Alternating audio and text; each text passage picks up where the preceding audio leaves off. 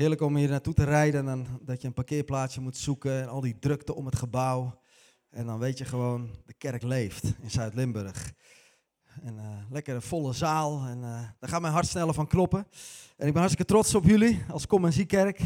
Ik kom graag hier om te zien wat God aan het doen is. En wij als Heerlen, wij hebben ook een helpcenter. Uh, Kom en Zie Helpcenter Heerlen. En in die zin uh, zie je dat we steeds meer uh, een eenheid vormen, een eenheid optrekken. En uh, ja, Bart en ik, we zijn ook persoonlijk bevriend geraakt. En dat is iets heel kostbaars, wat, wat God geeft aan deze regio. En we hebben elkaar nodig. En samen kunnen we verschil maken, zeg ik altijd. Dus um, ja, vandaag wil ik het woord met jullie gaan brengen. En de titel van mijn preek is Get Up, Stand Up, Don't Give Up the Fight. En een aantal van jullie gaan al een beetje zo zitten. Ja, ja. Get up, stand up. Je had misschien uh, dan een wat donkerder typeje verwacht met wat rasta-vlechten. Ja, jullie zullen het met uh, zo'n Hollander moeten doen als ik. Ik ben wel getrouwd met een Surinaamse vrouw, dus ik heb af en toe wel wat Surinaamse dingetjes in mijn manier van doen en manier, manier van praten. En jullie hebben een hele mooie jaartekst, Joshua 1 vers 9. En daar wil ik mee beginnen. En nou, jullie kennen die waarschijnlijk al uit jullie hoofd. Ik luisterde gisteren even naar de preek van Bart, de eerste van dit jaar. En hij wil dat jullie de, deze jaartekst gaan uh, onthouden. Hè? Wat, wat, wat, wat God wil doen dit jaar. En dan heeft hij een liedje bedacht van... Ik, heb, ik ken een liedje en het gaat je irriteren. Nou, en toen heb ik dat gisteren gehoord en toen ging ik dat zingen. En mijn hele gezin irriteerde zich aan mij. maar um, de jaartekst, hij staat er. Ja, ik gebied je dus, wees vastberaden en standvastig. Laat je door niets weerhouden of ontmoedigen, want waar je ook gaat, de Heer je God staat je bij. Dat is een hele mooie belofte van God aan ons. En dat heb ik ook tegen mezelf gezegd. Wat er ook gebeurt in mijn leven, ik wil me door niets laten weerhouden en door niets laten ontmoedigen. Maar wanneer, wanneer gaat deze tekst nou echt voor je leven? Op het moment dat er dingen gebeuren die ontmoedigend werken. Op het moment dat er tegenstand komt, dan gaat deze tekst in werking treden. En dan dat zal bepalen of dit gewoon een tekst is waar we heel makkelijk amen of zeggen. Of dat het iets is wat je ook gaat beleven, gaat geloven en gaat ervaren. Als je ook in de dagen dat het moeilijk gaat. Nou, Joshua is een van mijn helden. Ik spreek graag over Joshua. Mijn zoon heet Joshua, Joshua. Ik moest twee dochters wachten om hem Joshua te noemen, maar ik wist meteen, voordat ik aan kinderen begon, mijn zoon gaat Joshua heten. Ik heb op Forum in Actie gezeten, Bijbelschool. Die waren hier, zijn hier ook uh, ver verleden wel eens geweest. Was ik altijd jaloers op. Het zag je de foto's en hele mooie binnenplaatsen en lekker vakantie houden en schinnen. En nu kom ik er heel erg vaak. Ik heb zelfs een oude klasgenoot, Bianca. We hebben samen in de klas gezeten. Bianca is, is er niet. Ze dacht, ik wil, uh, ik wil hem niet horen. Ik heb hem al genoeg gehoord. Bijbelschool. nee, just kidding. hey, maar Joshua. Ja, ik moest twee dochters wachten om hem Joshua te noemen. Waarom? Want op de Bijbelschool er werd vaak over gehad over beloofde land innemen. En we moeten een Joshua en een Caleb zijn. En die hadden een andere geest. En die geloofden wel. Je moet niet zo zijn als die andere tien losers. Nee, Joshua en Caleb, dat is ons voorbeeld. Beloofde land innemen. Daarom dus Joshua, Joshua is mijn held. Ik kreeg vaak profetieën van Remco, je zal een strijder zijn. Je dat? Dan krijg je zo'n profetie en dan groeit je ego. Ja, strijder. Dus Joshua, ik ben een Joshua, weet je wel. Nou. En laatst in mijn Bijbelplan, terwijl ik aan mijn Bijbelplan aan het lezen is, en dan, en dan, dan ga je zo door het hele verhaal heen, dan kwam ik op een gedeelte en toen dacht ik, wat? Is dit mijn Joshua? Nee. De Joshua waar God van zei, hey, laat je door niets weerhouden. Lees maar met me mee, Joshua 7, vanaf vers 6. Er staat Joshua en de oudsten van Israël scheurden hun kleren. Ze wierpen zich voor de ark van de Heer ter aarde, gooiden stof over hun hoofd. Zo bleven ze tot de avond liggen. Jozua riep uit, nee Heer, nee mijn God. Waarom hebt u dit volk eigenlijk de Jordaan over laten trekken? Alleen om ons over te leveren aan de Amorieten en ons door hen te laten doden?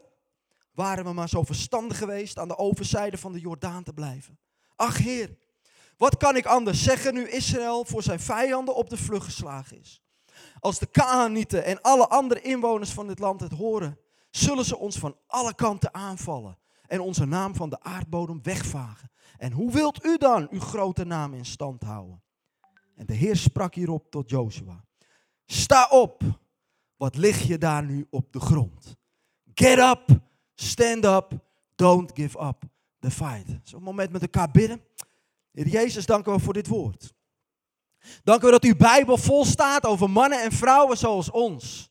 Geen superhelden met rode capes, maar heer, mensen die u geroepen heeft om grote daden doorheen te verrichten. Maar die ook hun angsten hebben gekend. Die ook hun moeites hebben gekend. Die ook hebben gekend wat het is om ontmoedigd te zijn. Om op de grond te liggen en niet meer te willen opstaan. Maar dank u wel, Heer, dat u tot Jozua sprak. Sta op.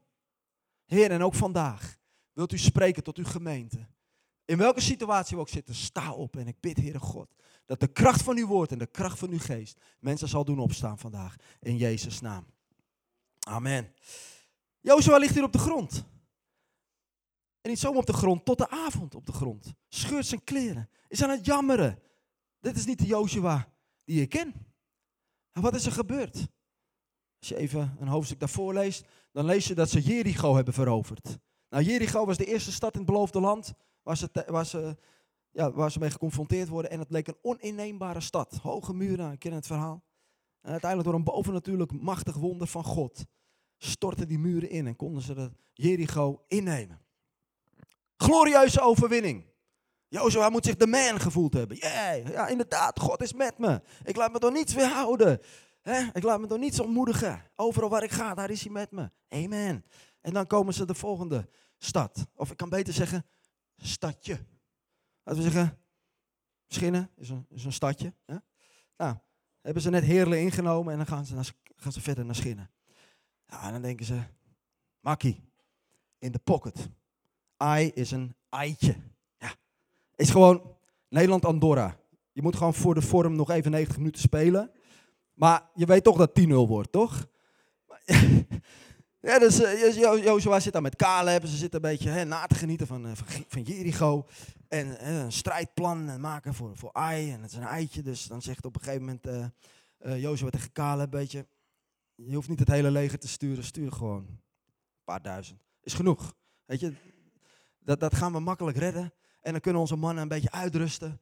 En dan kunnen ze ook een beetje vieren, de overwinning van Jericho. Nou, zo gezegd, zo gedaan. Caleb trekt erop uit. Joshua zit lekker voor zijn tent te chillen. Hij is al bezig met de, met de volgende, volgende stad, Nederland-Brazilië. Daar is hij al mee bezig. Nederland-Andorra, dat uh, hebben we al gehad.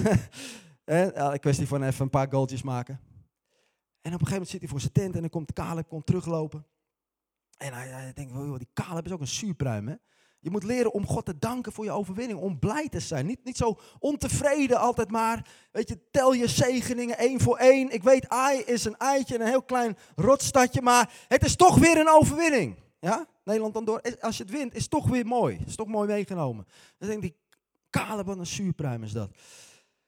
En dan, en dan, en dan, en dan zegt die Caleb, waarom ben je zo zagrijnig? Ja, weet je, Ai heeft ons de pan ingehakt. En Jozua die kijkt hem aan. Zegt, ai, ai, ai. Die had ik niet zien aankomen. Hij zegt, Caleb, dit is geen moment om grappen te maken. Weet je, dit is geen spelletje. Dit is beloofde land innemen, dit is serieus war business, weet je wel. Het is geen tijd voor grappen. Nee, maar Joshua, ik maak geen grapje. Ai heeft ons compleet de pan ingehakt. We zijn verslagen. En op dat moment dan begint het tot Joshua door te dringen dat Caleb geen grapje maakt. En hij voelt zijn knikken zijn knieën knikken. Hij voelt het leven uit hem wegtrekken. Hij zakt compleet in de put. Hij vergeet de glorieuze overwinning van Jericho. Hij vergeet de belofte van Jozua 1 vers 9. Dat God had gezegd, laat je door niets weerhouden, want ik ben met je. En hij stort in elkaar. En hij gaat op de grond liggen. En hij begint te jammeren. En hij begint het uit te schreeuwen. En zo zijn heel veel mensen ook. Zo reageren heel veel mensen op een tegenslag. Zijn meteen uit het veld geslagen. We gaan op de grond liggen. We hebben een heel ander perspectief van de situatie. We kijken niet meer op God, maar we kijken op onze omstandigheden. Dan laten we eens kijken wat hij dan allemaal zegt. Dus die tekst die mag je er even ophouden. Ja. Nee, Heer, nee, mijn God. Waarom hebt u dit volk eigenlijk de Jordaan laten oversteken? De waarom-vraag. Die hebben we allemaal wel eens gesteld. Waarom? is mijn geliefde overleden? Waarom ben ik ziek? Waarom moest ik mijn baan kwijtraken? Waarom dit, waarom dat? Weet je, laatst was ik bij, bij, ons, bij de kerk en ik parkeerde mijn auto voor onze kerk. En daar staat altijd Johan Nas. Dus dichtst tegen de kerk aan op de stoep. Mag eigenlijk niet, maar Johan doet het gewoon. en ik dacht, waar was ik op de bid stond, ik dacht, hé, hey, ik ga hem ook daar zetten, weet je. Makkelijk, dichtbij. En bij het wegrijden dacht ik dat ik hem in mijn achterhuid zette. En ik geef vol gas en ik ga vooruit. Rij zo tegen een betonnen paal aan. Bam! Regelrecht mijn, mijn, mijn motor in. En het eerste wat ik zei is, waarom? Waarom doe ik dit? Maar ook, heer, waarom? Waarom heeft u me dit niet laten zien? En weet je, het is zo, dat, is nog maar iets kleins, weet je wel. Maar waarom vragen, dat, dat is zo, zo, zo menselijk. Een paar jaar geleden verloor Mireille haar neef aan kanker. Binnen zeven weken was hij dood. En de dag dat hij, oh, dat hij stierf, een paar uur daarvoor, was ik aan zijn bed. En ik geloofde in de God die zegt, ik ben de opstanding, ik ben de leven. En ik ben het leven. En ik legde mijn handen op met het geloof dat God hem terug zou brengen. Net zoals hij Lazarus terugbracht. Maar een paar uur later was hij dood. En toen heb ik ook tegen God gezegd, waarom? Waarom? Dit is toch een uitgelezen kans om een getuigenis te laten zijn voor de hele wereld wat u kan. En als hij dan u gaat dienen, man, dan, dan zalen vol gaan horen van u. Weet je? En op een gegeven moment sprak God op mij, Remco, maar jij bent God niet. Alles, laat dat God zijn aan mij over. Probeer niet alles te begrijpen, probeer niet alles te beredeneren. Mijn wegen zijn hoger dan de jouwe. Probeer niet met jouw beperkte verstandje. Weet je, de, God houdt het heelal tussen zijn pink en zijn duim. Hè? Dat we even duidelijk zijn. En dan proberen wij met ons miserige brein, proberen wij God te beredeneren. En ik zeg, oh God, vergeef me. Ik probeer het niet langer te begrijpen, ik geef het aan u, ik laat het los. Maar de waarom-vraag stelde Jozua ook. En dan geeft Jozua het antwoord. Alleen om ons over te leveren aan de Amorieten. En ons door hen te laten doden. Zo. Geloofde Jozua het nou echt? Jozua, de man die zei, we gaan naar het beloofde land en we gaan het innemen. En hij was de enige samen met Caleb die wel geloof had. En hier geeft hij een antwoord op zijn eigen waarom-vraag. Vol ongeloof. Om ons door de Amorieten te laten doden. En dan gaat hij verder. Waren we maar zo verstandig geweest aan de overzijde van de Jordaan te blijven. Kennen jullie dat? Heb je dat ook wel eens gezegd? Had ik maar nooit. Heb je het nooit gezegd? Heel goed. Dan heb je het goed gedaan. Ik heb wel wat keuzes gemaakt in mijn leven. Waarvan ik achteraf spijt heb. Waarvan ik zeg, had ik maar nooit. Maar ook als het moeilijk wordt. Als je tegenstand is. Ja, wij, wij als, als kerk, wij hebben een visie. We willen Limburg bereiken voor Jezus. We willen beloofde land innemen. Dat betekent dat op het moment dat je dat gaat, gaat doen, dan krijg je ook te maken met een tegenstander. Dan ga je uit je comfortzone, als het ware. En dan word je een gevaar voor de vijand van God. En Jozua had Jordaan overgestoken. En hij, was tegen, hij heeft tegenstand ervaren. En hier heeft hij een nederlaag ervaren. En dan zegt hij, waren we maar aan de andere kant van de Jordaan gebleven. En dan denk ik bij mezelf, Jozua, echt waar? Ben jij degene die dat zegt? Waren we maar aan de andere kant van de Jordaan gebleven? Jij die steeds zei, we moeten naar het beloofde land toe. We moeten die Jordaan oversteken. En nu zeg je, Hé, Jozua, jij was toch degene die altijd opstond tegen de Israëlieten die zeiden, waren we maar nooit de Rode Zee overgestoken? Waren we maar in Egypte gebleven? Dan was Jozua degene die zei, ho, hallo, God heeft ons uit slavernij bevrijd. Hoe kan je zeggen dat we naar, terug naar Egypte moeten? We hebben een bestemming. Wat is er met Jozua gebeurd? En dan geeft hij weer een antwoord. Ach Heer, wat kan ik anders zeggen? Nu Israël voor zijn vijanden op de vlucht geslagen is. Als de Kaanieten en alle andere inwoners van dit land het horen, zullen ze ons van alle kanten aanvallen en onze naam van de aardbodem wegvagen. En hoe wilt u dan uw grote naam in stand houden? Nou, het eerste antwoord was al een antwoord vol ongeloof. Hij had het over, we worden ingemaakt door de Amorieten. Maar op het moment dat je ongeloof je hart inlaat en je gaat het uitspreken, je gaat het delen met anderen, dan kom je in een neerwaartse spiraal terecht.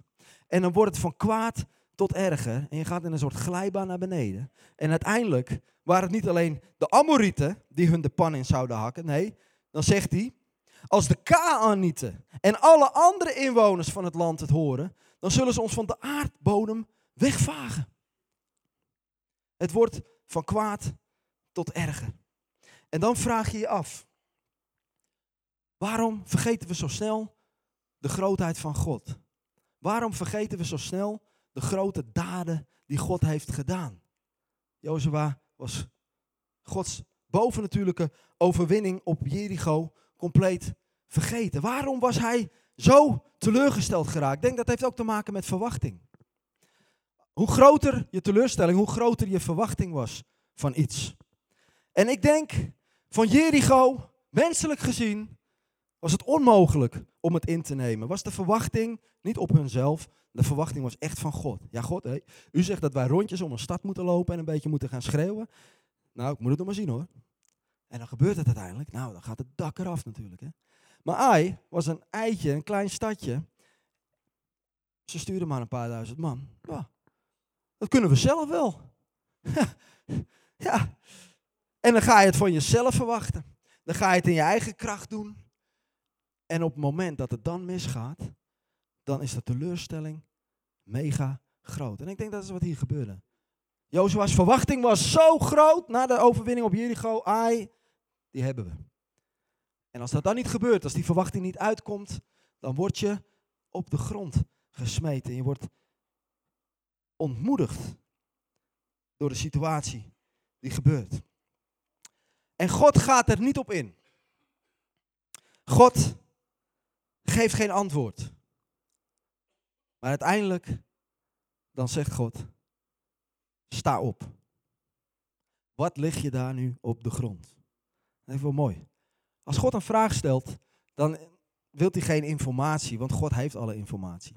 Als God een vraag stelt, dan wil hij jou iets duidelijk maken. Dan wil hij iets van je hart blootleggen. Wat lig je daar nu op de grond? Joshua, ik begrijp het niet. Ben je vergeten wie ik ben? Ben je vergeten wat ik heb beloofd? Ben je vergeten wat er in Jericho gebeurd is? Ik ben nog steeds dezelfde God. Ik ben nog steeds met je. Mijn belofte is nog steeds ja en amen. Waarom lig je op de grond? Het heeft te maken met perspectief. Joshua had voor zijn gevoel, vanuit zijn perspectief, alle reden om op de grond te liggen. En de Amorieten en de Kaanieten en de Brunsemietjes, oh nee, daar hoef je niet bang voor te zijn. En de Schinnieten en de Heerlenieten en nou, ga maar, ga maar, ga maar, ga maar door. Hij had alle reden om op de grond te liggen. Als je door Ai verslagen wordt, dan is er echt iets goeds mis. Misschien heb ik wel gezondigd. Misschien is er iets mis in mijn leven. Misschien heb je vandaag ook wel geworsteld om uit je bed te komen. En denk je, nou, vandaag blijf ik maar liggen, gordijnen dicht. Ik ga niet naar kom en schinnen. Ik kan Bart niet onder ogen komen. Als hij eens wist wat ik deze week allemaal heb uitgesproken, dan ben ik geen goede christen. Ik blijf maar liggen. En zo zijn er ook 1 miljoen Nederlanders die antidepressiva slikken. En die letterlijk niet kunnen opstaan, s ochtends liefst de hele dag hun gordijnen dicht houden. Vanuit Jozua's perspectief was er alle reden om te blijven liggen. Vanuit Gods perspectief geen enkele reden. En God, die zegt dan, je kan wel een nederlaag leiden, maar dat betekent niet dat je de slag verloren hebt.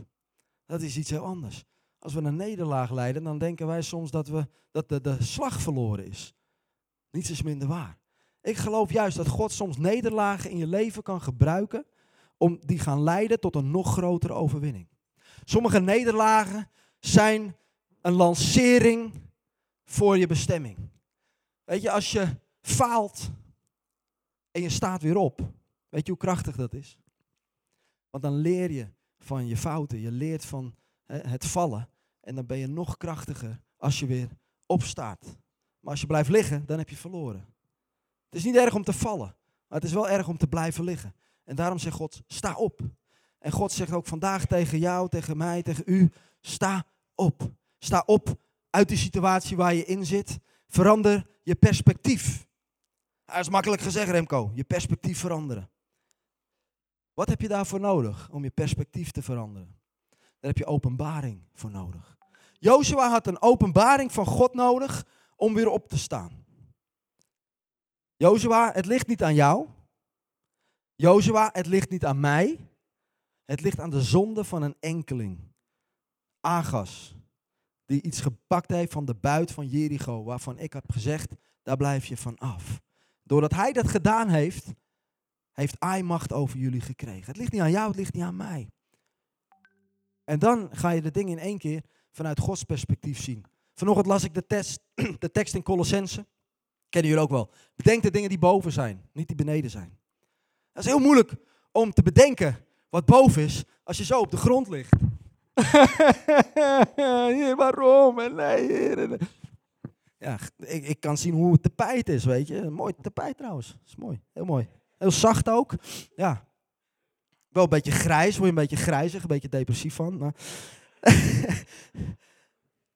nee, opstaan. Kennen jullie die tekst? Romeinen 16, vers 19. De God van de vrede zal weldra de Satan onder je voeten vertreden. Kennen jullie die tekst? Laatst kreeg ik een openbaring van God. Remco, als je op de grond ligt, dan kan je proberen wat je wil. Maar ik kan de Satan niet onder jouw voeten vertreden. Nee, daarvoor moet je iets doen. Daarvoor moet je opstaan. Op je voeten. En dan kan God de Satan onder je voeten vertreden. Come on, church. Laten we opstaan vandaag. Want wie zijn wij in Christus? Meer dan overwinnaar. We zijn geen slachtoffer.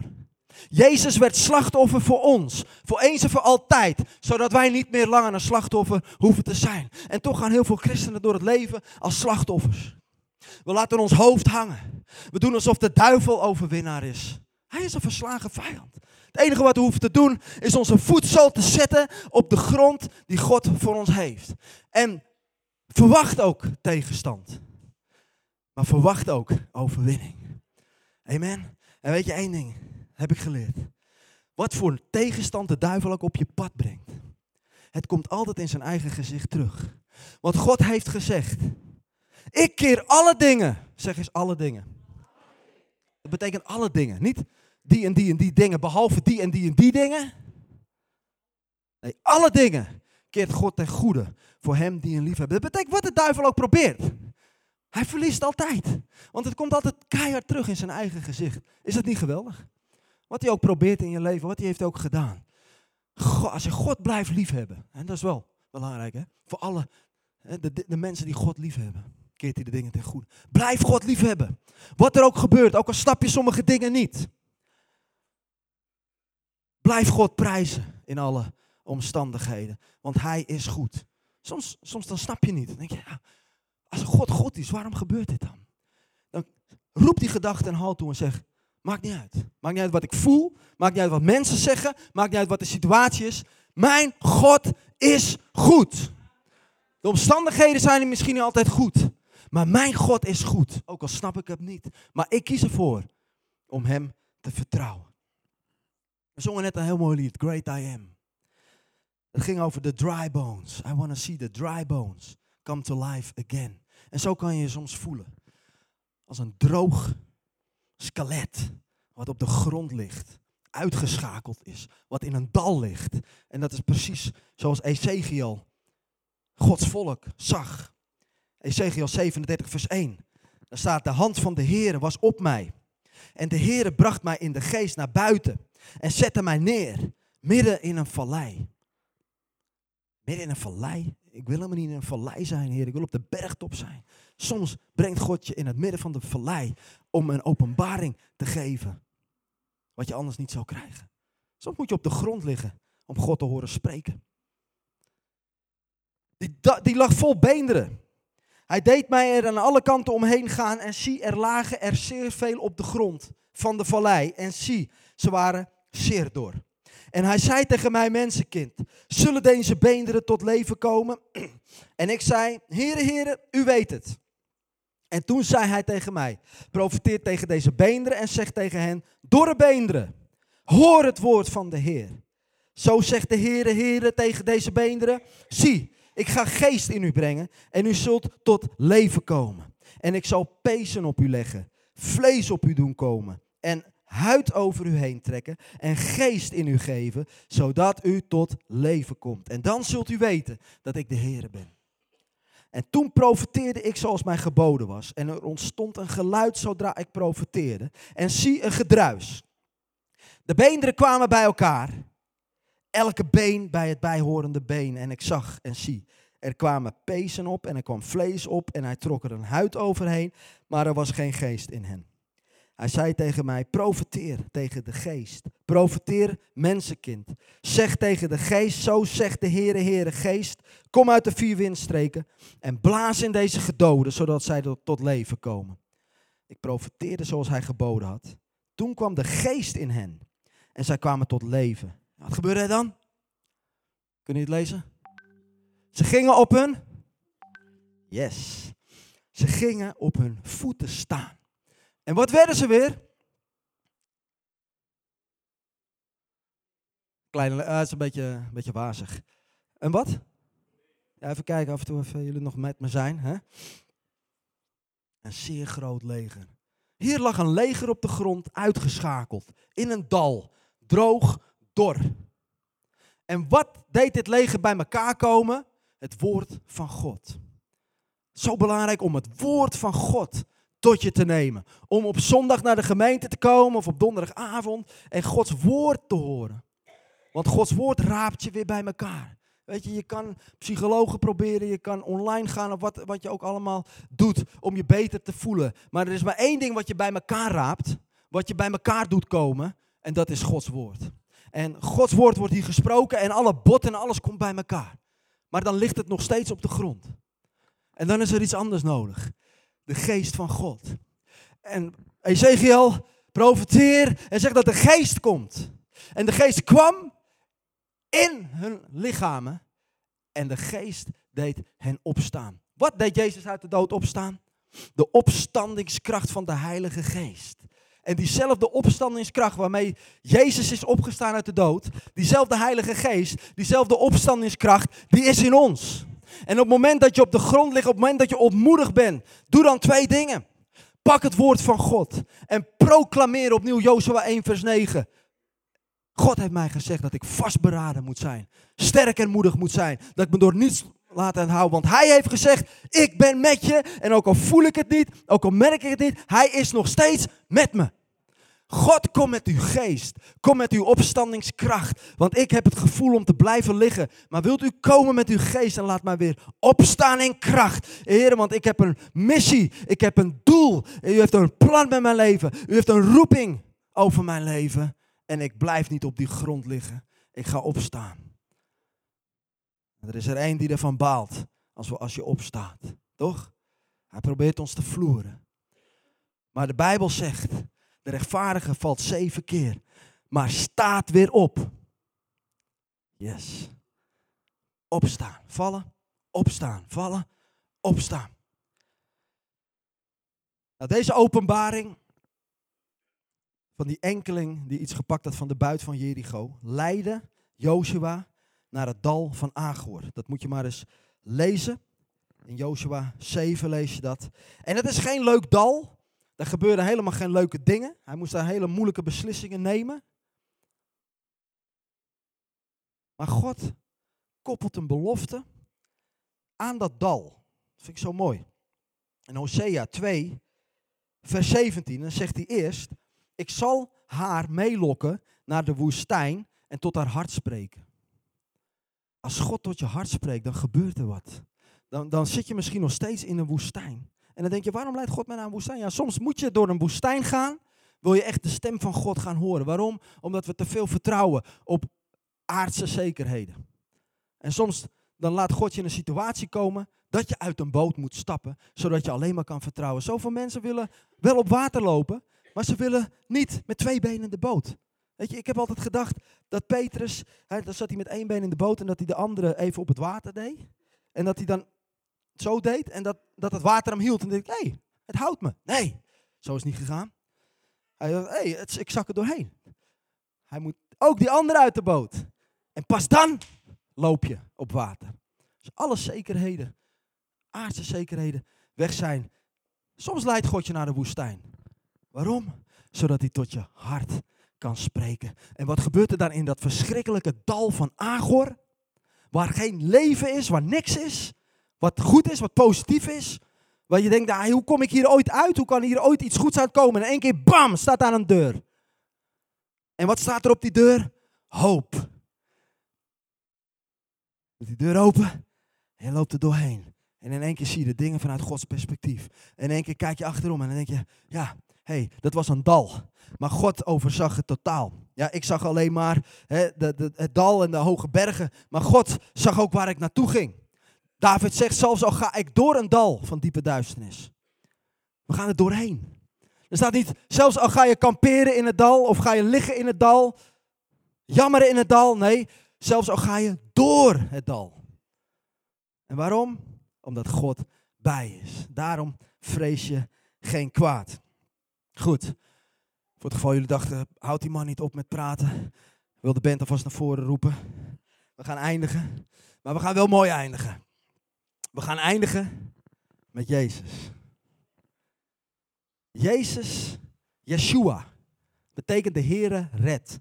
En Joshua betekent hetzelfde.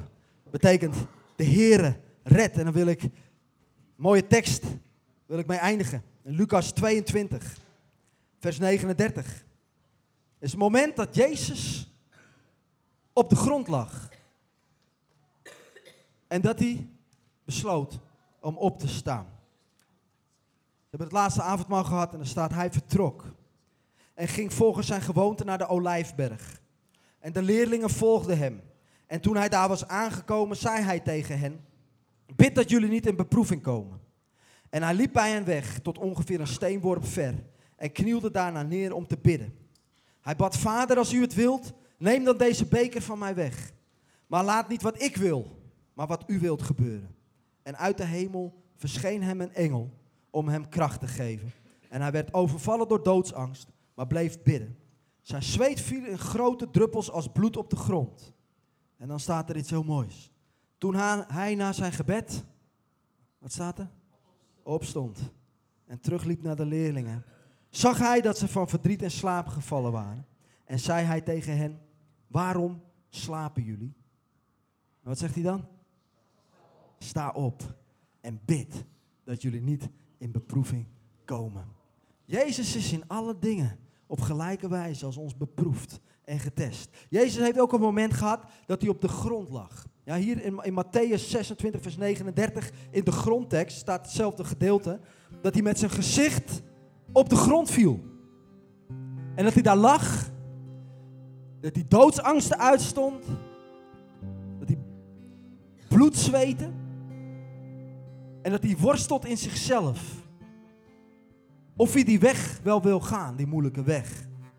Het liefst, vader, het liefst blijf ik hier op de grond liggen. Als het, als het niet nodig is, vader, dan, dan laat het aan me voorbij gaan. Laat deze beker aan me voorbij gaan.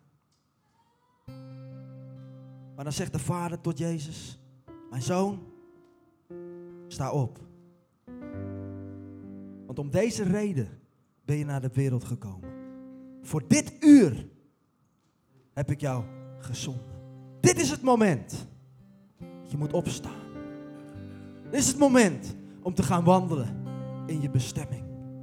Sta op, mijn zoon. En dan zegt Jezus, Vader, niet mijn wil, maar uw wil geschieden. En hij staat op. Hij voelt nog steeds de angst. Hij ziet nog steeds op tegen die weg van het kruis. Hij weet wat hem komen gaat. Maar onze liefde, zijn liefde voor jou en mij, deed hem opstaan. Deed hem die weg van het kruis gaan. En dan komt hij bij zijn discipelen. En dan ziet hij, terwijl hij is opgestaan, dat zijn discipelen op de grond liggen. En dan zegt hij tegen zijn discipelen, sta op en bid. En God zegt hetzelfde tot ons. Degene die in slaap gesukkeld zijn. Sta op en bid. Sta op en vraag. En wij zijn zo goed in iets anders. In op te staan en klagen. Ja, en dit, en dat, en zus, en zo. Maar Jezus zegt, sta op, niet sta op en klaag. Nee, sta op en vraag. Want klagen verandert de wereld niet. Bidden verandert de wereld. Klagen verandert niks in je hart. Nee, je gaat alleen maar in die glijbaan naar beneden. Vragen verandert iets in jouw hart. Als je in gebed gaat. Sta op en bid. En dan wordt Jezus overgeleverd aan de Romeinen. Hij wordt bespot, hij wordt bespuwd, hij wordt geslagen, hij wordt vals beschuldigd, hij wordt gegezeld. Krijgt een doornenkroon op zijn hoofd. En dan moet hij zijn eigen kruis dragen richting Gogolta. En dan lees je op een moment dat Simon van Cyrene gevraagd wordt om zijn kruis te dragen. Waarom? Waarom zou dat zijn? Omdat Jezus het zelf niet meer kon. Jezus lag op de grond. En dan stuurt God iemand anders op zijn pad om samen met hem het laatste stukje te lopen. En ik geloof dat het een heel mooi beeld is van de gemeente. Als Jezus al iemand toestond om zijn kruis te dragen, dan geeft Jezus daarmee een voorbeeld. En dan zegt Jezus, op het moment dat je op de grond ligt, op het moment dat je het moeilijk hebt, op het moment dat je een weg gaat waarvan je denkt, ik weet niet waar die weg uitkomt, eigenlijk wil ik blijven liggen. Dan heeft God een gemeente gegeven. God heeft degene die naast je zit gegeven om samen met jou die weg te gaan. Zeg van, hé hey, Remco, ik weet dat je het moeilijk hebt. Ik weet waar je doorheen gaat, maar hé, hey, ik heb diezelfde weg gegaan. Ik heb dezelfde problemen gehad. Laat mij met je meelopen. Laten we ons nooit schamen als iets te zwaar voor ons wordt. En te trots zijn om het toe te geven. Maar laat anderen toe in je leven. Geloof in een kerk vol genade. Waarom ons niet beter voordoen dan we zijn. Waarin we durven dingen te laten zien van onszelf. Omdat er geen veroordeling is in Christus Jezus. En ook elkaar niet veroordelen. En uiteindelijk, Jezus geeft de geest. Nadat hij heeft uitgeroepen, het is volbracht. En hij wordt in een graf gelegd. Dood. In het donker. Een hele zware steen ervoor. Opgeruimd, staat netjes, zal de duivel gedacht hebben. Daar hebben we geen last meer van. Uitgeschakeld. En dat is precies waar de duivel ons wil hebben. In een donker graf. Met een dikke steen ervoor. Dood. Passief. Onverschillig. Onmoedigd. Maar dan klinkt de stem van de Great I Am. En als de Great I Am spreekt, gebeurt er wat. Als de Great I Am zegt leef, dan ga je leven. Als de Great I Am zegt sta op, dan sta je op.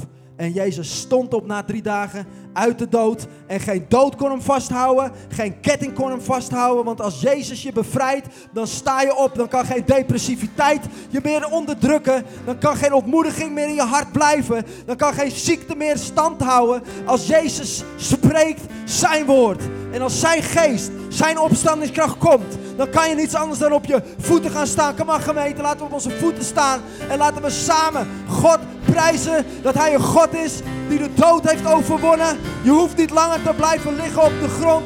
Je hoeft niet langer in dat graf te liggen. Want Jezus zegt, leef. Jezus zegt, kom tevoorschijn. Jezus zegt, sta op. In Jezus naam. Dank u wel, Heer, voor uw opstandingskracht. Dank u wel, Heer, dat u op dit moment, Heer, mensen, Heer, die ontmoedigd zijn, bemoedigd, Heer. Mensen die onverschillig zijn geworden. Heer, dat u ze nieuwe hoop geeft, nieuwe richting geeft. Maak in het dal van Agor een deur van hoop, Vader. Voor degenen, heren, die geen hoop meer hebben. In de naam van Jezus. Halleluja. Come on, gemeente. Laten we samen zingen. The great I am. The great I am. Come on. Halleluja. Dank u, Jezus. The mountains shake before you. Ja. The demons run and flee. At the mention of Als your zijn naam name, klinkt, King of Dan verandert er iets Majesty. in de geestelijke There is no power in hell or any who can on, stand before the power and the presence of the great I am. The great I am. The great I am.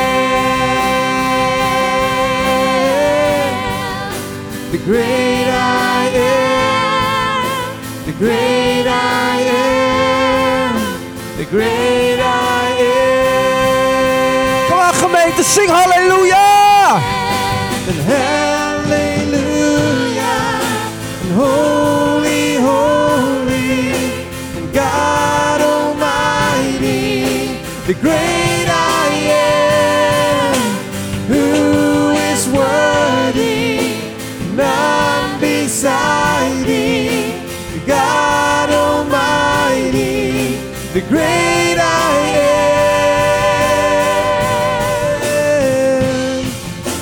great I am.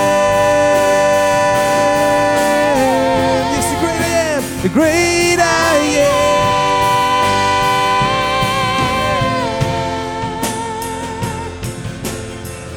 Till mountains shake before you. The demons run and flee. Kom aan, laat de vijand maar vluchten vandaag. Want de naam van Jezus klinkt vandaag over jouw leven. Kom aan. There is Er is geen macht die kan stand houden. Or any who can stand. Want onze God is groter. Onze God is sterker.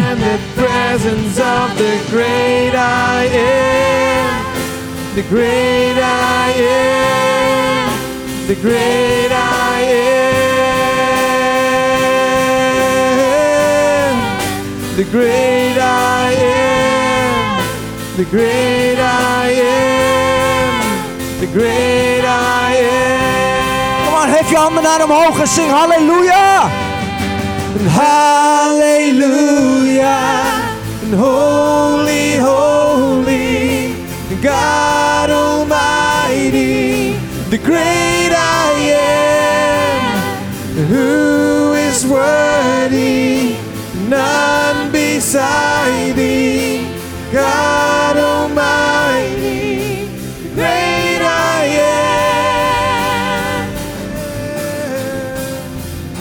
the great I. Ja, misschien ben je hier. Je bent misschien wel fysiek opgestaan. Maar vandaag wil je ook reageren op de vraag van Jezus. Zegt, hey, wil je opstaan? Wil je opstaan voor mij? Ik ken je situatie, ik weet waar je doorheen gaat. Maar wil je opstaan in mijn opstandingskracht? Als je bent aangesproken door het woord.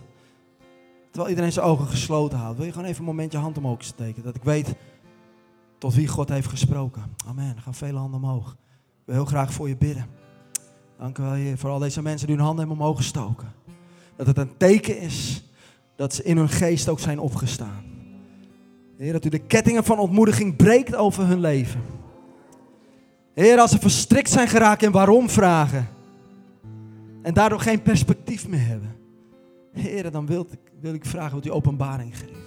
Zoals u Joshua openbaring gaf. Wilt u een perspectief veranderen? Heer, laat ongeloof verdwijnen. Laat geloven voor in de plaats komen. Laat twijfel wijken, heren, door de kracht van uw woord, vader. Heren, laat neerslachtigheid en hopeloosheid verdwijnen door de opstandingskracht van de Heilige Geest. Heren, dank u wel, Heer, dat er een leger opstaat vandaag. Heren, mensen die gevallen zijn, maar zeggen ik blijf niet liggen, want ik sta op. Want zelfs al valt de rechtvaardige zeven keer, hij staat weer op. Zij staat weer op. In Jezus' machtige naam. Halleluja. Amen. En Weet je, misschien zijn er ook mensen die, die zeggen: Remco, ik ben hier voor het eerst. Of ja, ik, ben, ik kom hier al een paar keer, maar ik heb nog nooit. Ik heb nog nooit ja gezegd tegen Jezus. Weet je, als Jezus een vraag stelt, de vraag die je het meest stelt, is: Wil je je leven aan mij geven? Ik ben voor jou die weg gegaan. Ik ben voor jou aan dat kruis gegaan. Niet de spijkers hielden me aan dat kruis, maar mijn liefde voor jou. Ik gaf mijn leven. En Jezus vraagt ook vandaag de vraag die hij altijd stelt. Wil je ook je leven aan mij geven? Misschien opnieuw. Misschien ben je afgedwaald. Misschien was de weg van het kruis te zwaar voor je. Heb je het kruis van je afgegooid? Ben je teruggekeerd? Ben je aan de kant gaan zitten? Maar Jezus zegt, kom achter me aan. Neem je kruis op. Volg mij. En ik geef je de kracht om die weg te gaan. En ik geef je een gemeente die samen met jou die weg gaat. Terwijl we even onze ogen nog even gesloten houden. Om mensen privacy te geven. Tot wie spreek ik deze morgen? Je hoeft je niet te schamen. Niemand kijkt. Ik wil gewoon vragen iets heel moedigs te doen. Je zegt, Remco, ik wil mijn leven aan Jezus geven. Opnieuw of voor de eerste keer. Wil je ook even je hand omhoog steken? Zeg, Remco, dat ben ik. Dat ben ik. Je hebt het over mij. Dankjewel. Ik heb je hand gezien. Dankjewel. Dankjewel. Heren, we brengen zo, Heer God, deze mensen bij u. Dankjewel, Heer, dat ze hun leven opnieuw aan u toevertrouwen. En dus op dit moment, Heer, vergeeft met het bloed van Jezus ze opnieuw mogen beginnen. En dat u ze vult met uw Heilige Geest. In Jezus' machtige naam. En iedereen zegt, amen.